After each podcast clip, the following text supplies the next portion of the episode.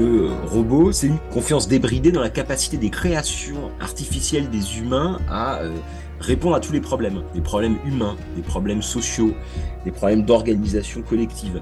Mais c'est une fausse solution parce que les robots ne cessent de provoquer de nouveaux problèmes. 1920. Dans une pièce de théâtre, Karel Capek donne vie aux robots. Du tchèque robota qui signifie corvée, c'est un alter ego pratique, celui qui fait le sale boulot à notre place. Mais à force de nous aider, ce travailleur infatigable pourrait bien nous remplacer. Aujourd'hui, porté par les progrès de l'intelligence artificielle, il façonne les rouages d'un nouveau monde du travail, plus automatique et moins humain.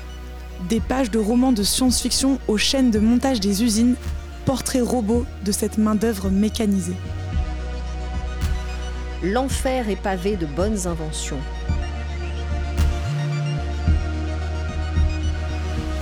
Chez Citroën, on a désormais misé à fond sur la robotique.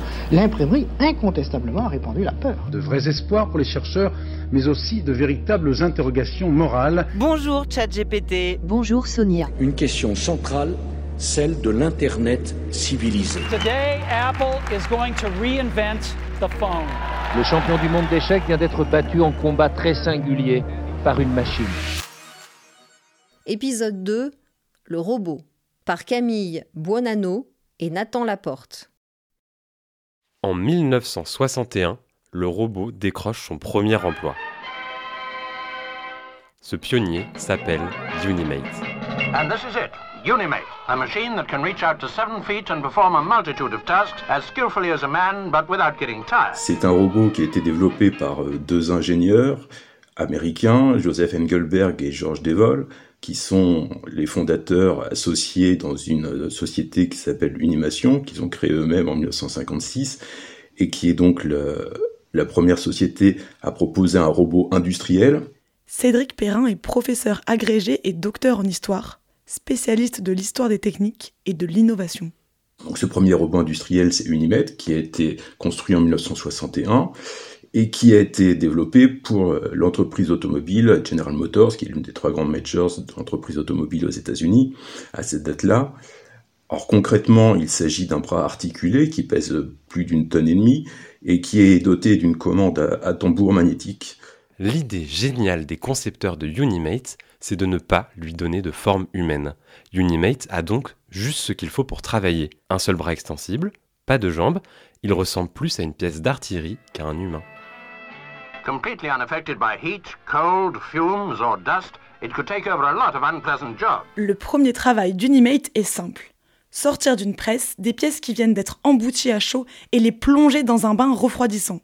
Le robot ici est bienvenu, tant les conditions de travail à ce poste sont difficiles et dangereuses pour l'homme. En 1980, Joseph Engelberger évoque un gain d'efficacité de 25% pour les entreprises. En 1980, parce que 19 ans plus tôt, Unimate n'a pas marqué les esprits. On ne peut pas réellement dire que ce soit une révolution en 1961, puisque en réalité, quand Unimation produit le Unimate c'est pour General Motors, c'est dans une très large mesure quelque chose d'expérimental qui est pas diffusé. General Motors ne communique pas dessus. En dehors des États-Unis, pour le coup, euh, il y a eu peu d'écho à, cette date-là. Les premiers robots industriels ne seront adoptés que plus tard. Par exemple, chez Renault, c'est en 1976 qu'apparaît le premier robot industriel.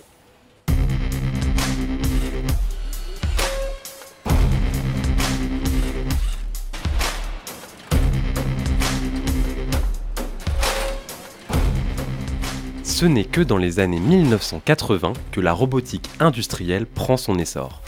La microélectronique progresse à pas de géant et de nouveaux constructeurs, japonais, allemands ou encore suédois, investissent le marché. Depuis les années 1990, le nombre de robots industriels produits a plus que triplé. Tant et si bien qu'on ne sait plus vraiment ce que c'est un robot. Pour se repérer au milieu des 3 millions et demi de robots industriels en activité dans le monde, tournons-nous vers Catherine Simon. C'est une experte de l'écosystème robotique français et international, écosystème qu'elle arpente depuis plus de 15 ans. Alors le robot, c'est en fait trois choses mises ensemble. Euh, c'est euh, des capteurs, donc euh, une capacité de percevoir son environnement et son contexte. Après, ben, ça, ça génère de la donnée. Cette donnée, elle est euh, analysée par de l'intelligence artificielle ou par des programmes de logiciels euh, euh, qui analysent la donnée. Et la, la, différence entre un robot et un simple petit objet connecté, c'est qu'il y a l'actionnement, donc un actionneur, c'est-à-dire quelque chose qui fait que le robot peut agir sur le monde réel. Donc en fait, c'est vraiment ces trois choses. Percevoir son environnement, le comprendre et agir de façon plus ou moins autonome euh, en fonction de ce qu'il a compris et de la mission qu'on lui a donnée.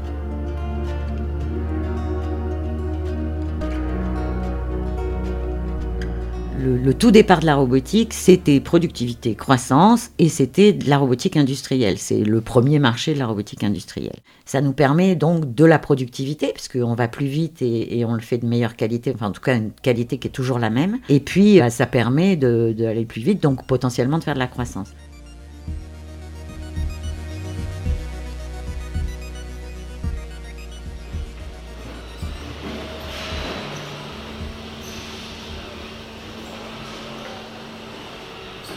Vous voyez la toute petite goupille qu'il vient de prendre, à la vitesse à laquelle il vient de la mettre dans le canon. le canon de guidage de la goupille, il doit faire à peu près 3 mm de diamètre. Il vient de mettre deux goupilles en l'espace de 7 secondes à tout casser. Je vous mets au défi de le faire à la main, on mettrait plus longtemps que lui. Nicolas Coulon est directeur industriel de l'entreprise Knorr-Brems à Lisieux. Dans cette usine qui produit des freins de poids lourds, les robots ont été introduits en 2015. Il y a principalement deux acteurs sur le, sur le marché. Aujourd'hui, on est plus automatisé que l'acteur euh, qui nous oppose, qui a choisi un autre schéma. Il est moins automatisé, mais il est parti dans des pays où la main-d'œuvre coûte moins cher. C'est une autre philosophie. Sur le site de Lisieux, Knorr-Brems a conservé des lignes où l'homme fait tout le travail pour produire des plus petites séries, là où investir dans les robots n'aurait pas été rentable. Donc là, vous allez voir le nombre de fois où la personne va faire un port de charge. Hop, voilà, il vient de prendre la pièce une première fois, il la dépose. Donc là, il va opérer son contrôle, il déplace. Voilà, deuxième port de charge. Elles pèsent combien environ ces pièces? Elles font à peu près 9-10 kg. Ce qui, comme ça, paraît acceptable quand vous en faites 220 dans votre équipe et que vous soulevez entre 3 et 4 fois par station de travail. Vous faites le calcul du tonnage transporté, ça peut aller jusqu'à 4 fois 220 fois 9 kg. Et ben, le tonnage transporté devient vraiment important. Performance, croissance, ok.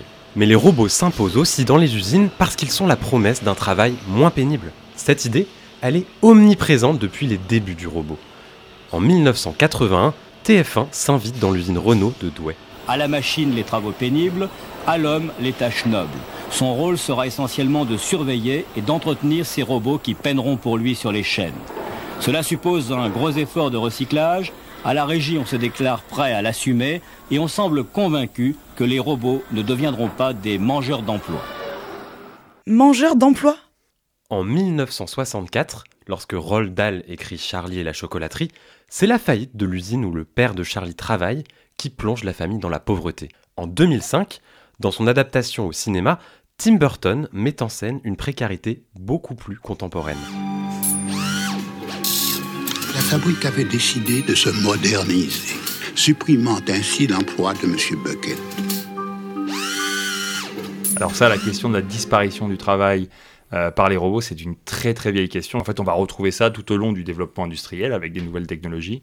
Malo Mofakami est économiste, maître de conférences en sciences économiques à l'université Sorbonne Paris-Nord et au Centre d'études de l'emploi et du travail c'est un peu Schumpeter qui va parler de cette fameuse euh, destruction créatrice, euh, en parlant en fait de l'innovation et du progrès technologique. Il va créer d'ailleurs tout un courant un peu euh, évolutionnaire de l'économie. Il dit qu'en fait l'économie est tout le temps perturbée en dynamique par justement le progrès technologique, l'innovation et l'entrepreneuriat.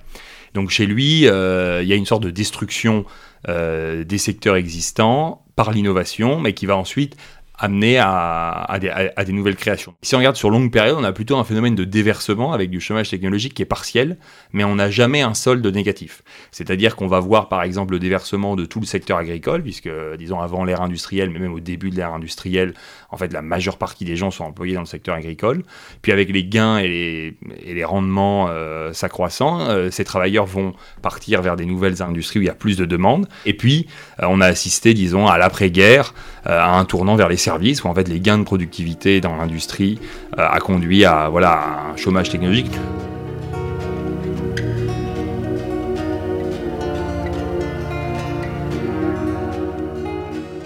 Au final, sur longue période, euh, c'est plutôt euh, neutre. Mais comme disait très bien euh, Keynes aussi, à long terme on est tous morts. Alors je sais pas si c'est un long terme on est tous morts, mais là où il a un peu raison avec cette, cette formule un peu provocatrice, c'est que en fait ce qui importe pour des travailleurs c'est un peu à court terme. C'est-à-dire que quand on perd son emploi, même si au final on peut en retrouver un ou nos enfants trouveront un autre emploi, à l'échelle de l'individu, c'est très brutal. Et donc, il peut y avoir comme ça, de manière provisoire, pendant quelques années, du chômage technologique. et ce chômage peut provoquer des remous et des soubresauts dans la société.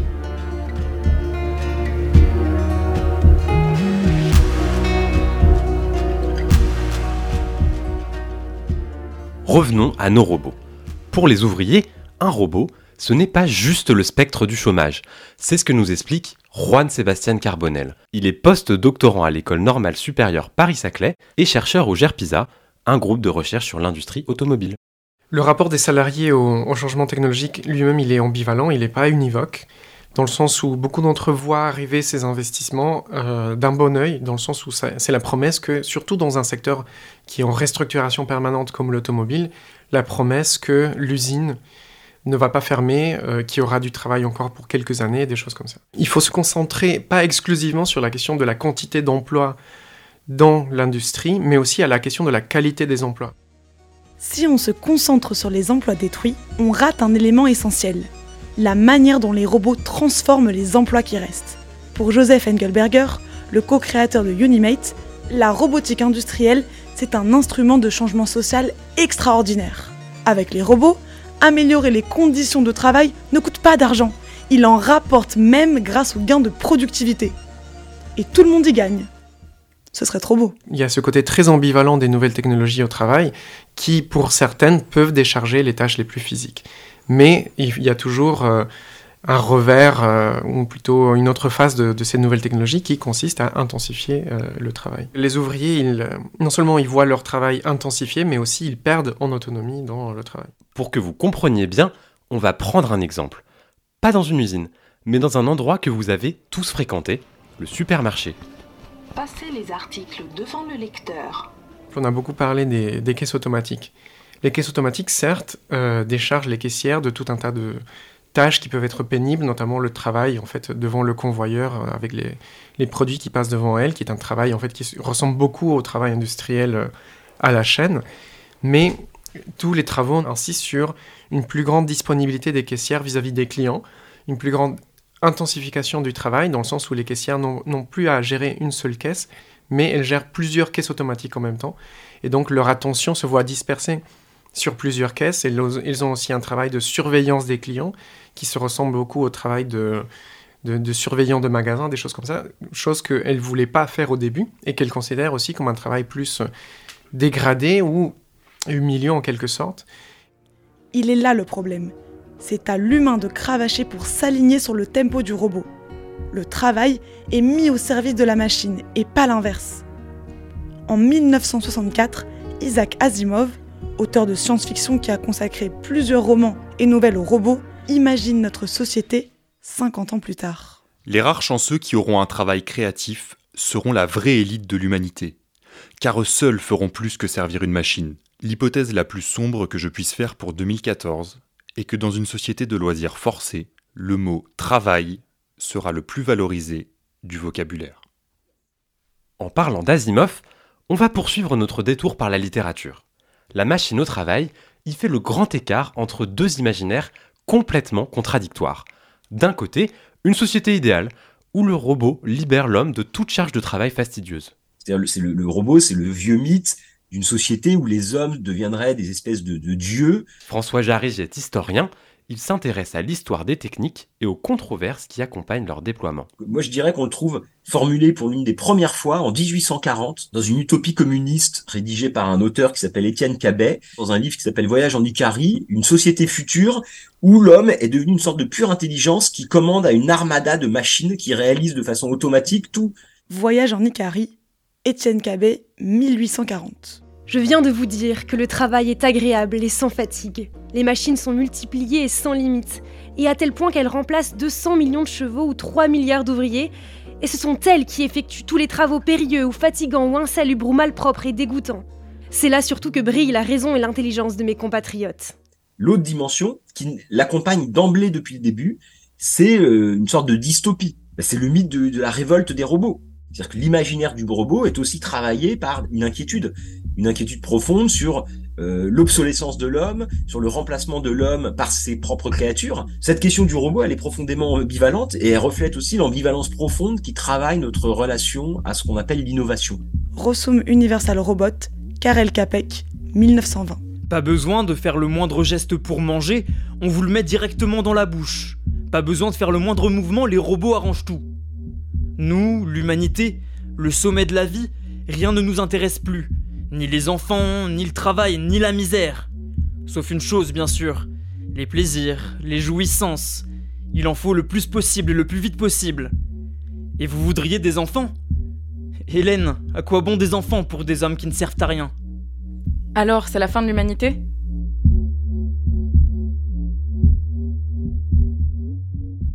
Aujourd'hui, le robot est sorti de l'usine.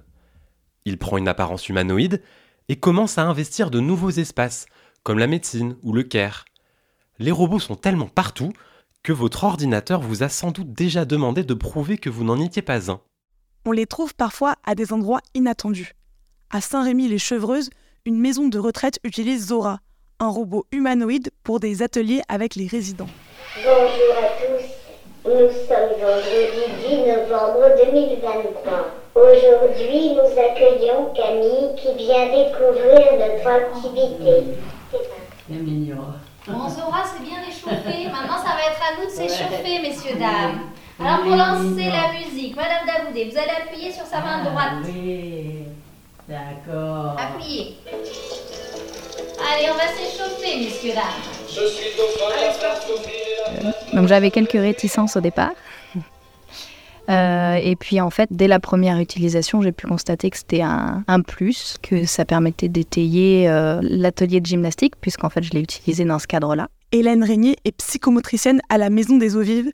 Elle utilise le robot depuis 5 ans. Donc en fait, ça permet de d'avoir toujours une continuité dans l'exercice, même si moi je dois me déplacer auprès des personnes pour les, pour les aider, pour les accompagner dans les mouvements. J'utilise principalement avec des danses et de la musique et ça permet aux gens en fait de se retrouver. C'est un aspect social très fort et aussi euh, bizarrement, puisque c'est un robot, c'est un aspect émotionnel très très fort.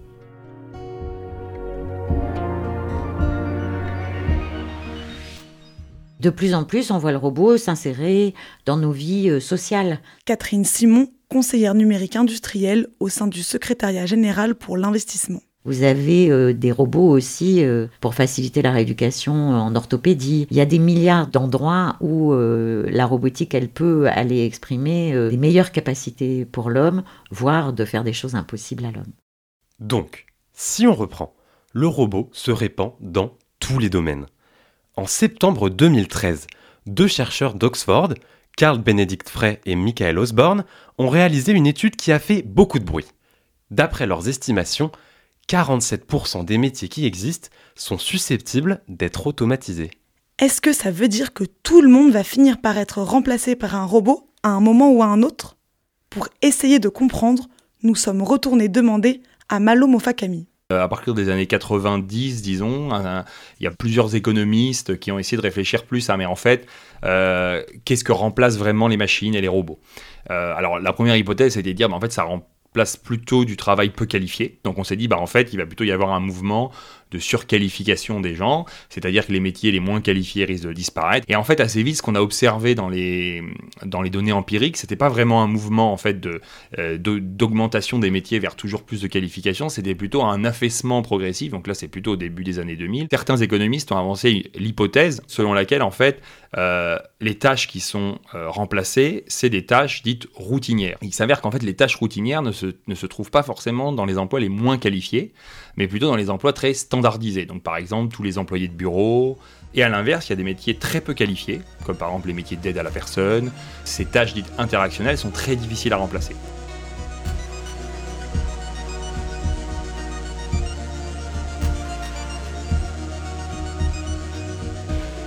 la meilleure analyse qui permet de savoir qui va perdre et qui va être gagnant, c'est plutôt une analyse par, par les tâches. Et donc il y a des auteurs, alors là c'est plus controversé, mais qui disent qu'en fait l'affaissement de la classe moyenne, d'une certaine manière aussi une, une part de l'accroissement des inégalités dans les sociétés développées, pourrait être lié au développement des robots dans l'économie.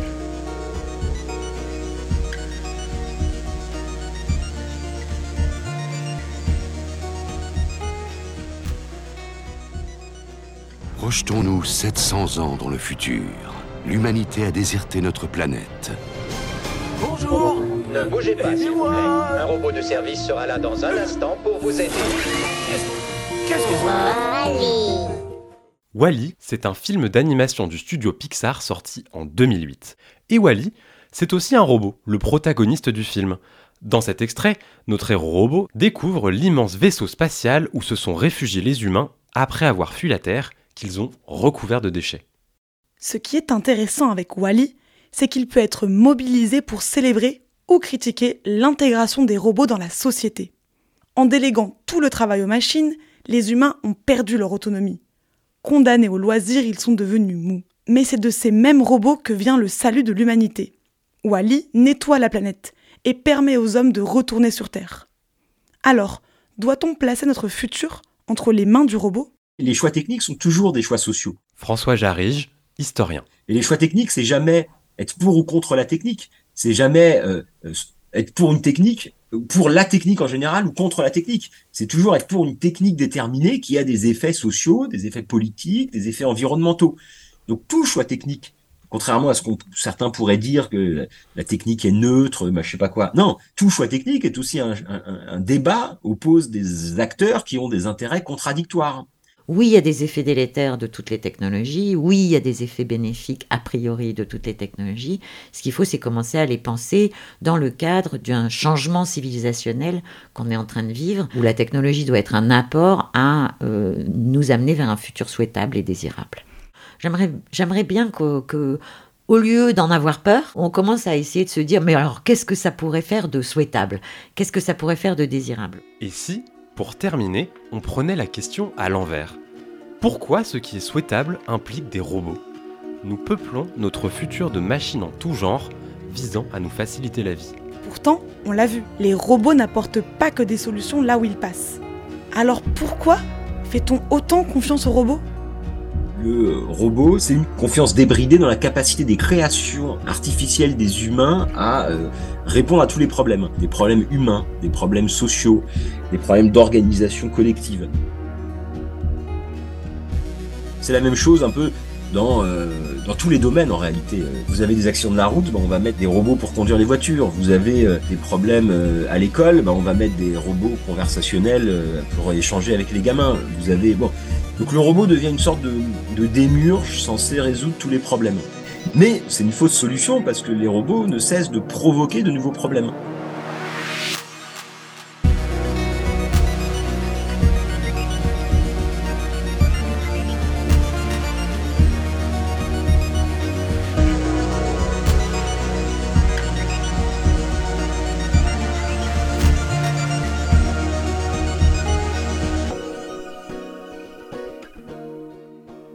L'enfer est de bonnes inventions.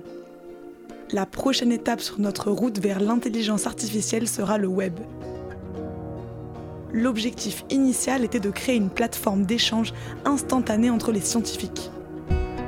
Cette technologie a fini par révolutionner notre rapport à l'information et à la communication. Est-elle l'outil d'une liberté absolue ou d'une surveillance de masse? Ce sera le sujet du prochain épisode.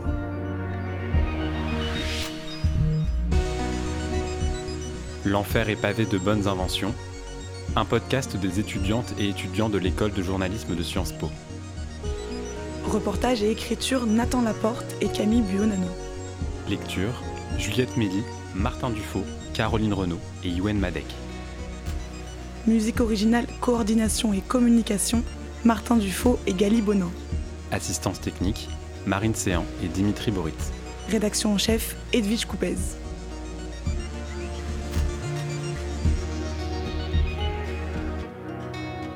Dans cet épisode, vous avez entendu A Robot for Industry, un reportage de l'Associated Press en 1967. Robot Renault, un extrait du journal de 13 heures diffusé sur TF1 en 1981, une archive INA. Un extrait du film Charlie et la chocolaterie de Tim Burton, sorti en 2005. La bande-annonce est un extrait du film Wally d'Andrew Stanton, sorti en 2008. Et de la bobine de tôle au premier tour de clé, une musique de DJ Zebra, sortie en 2012.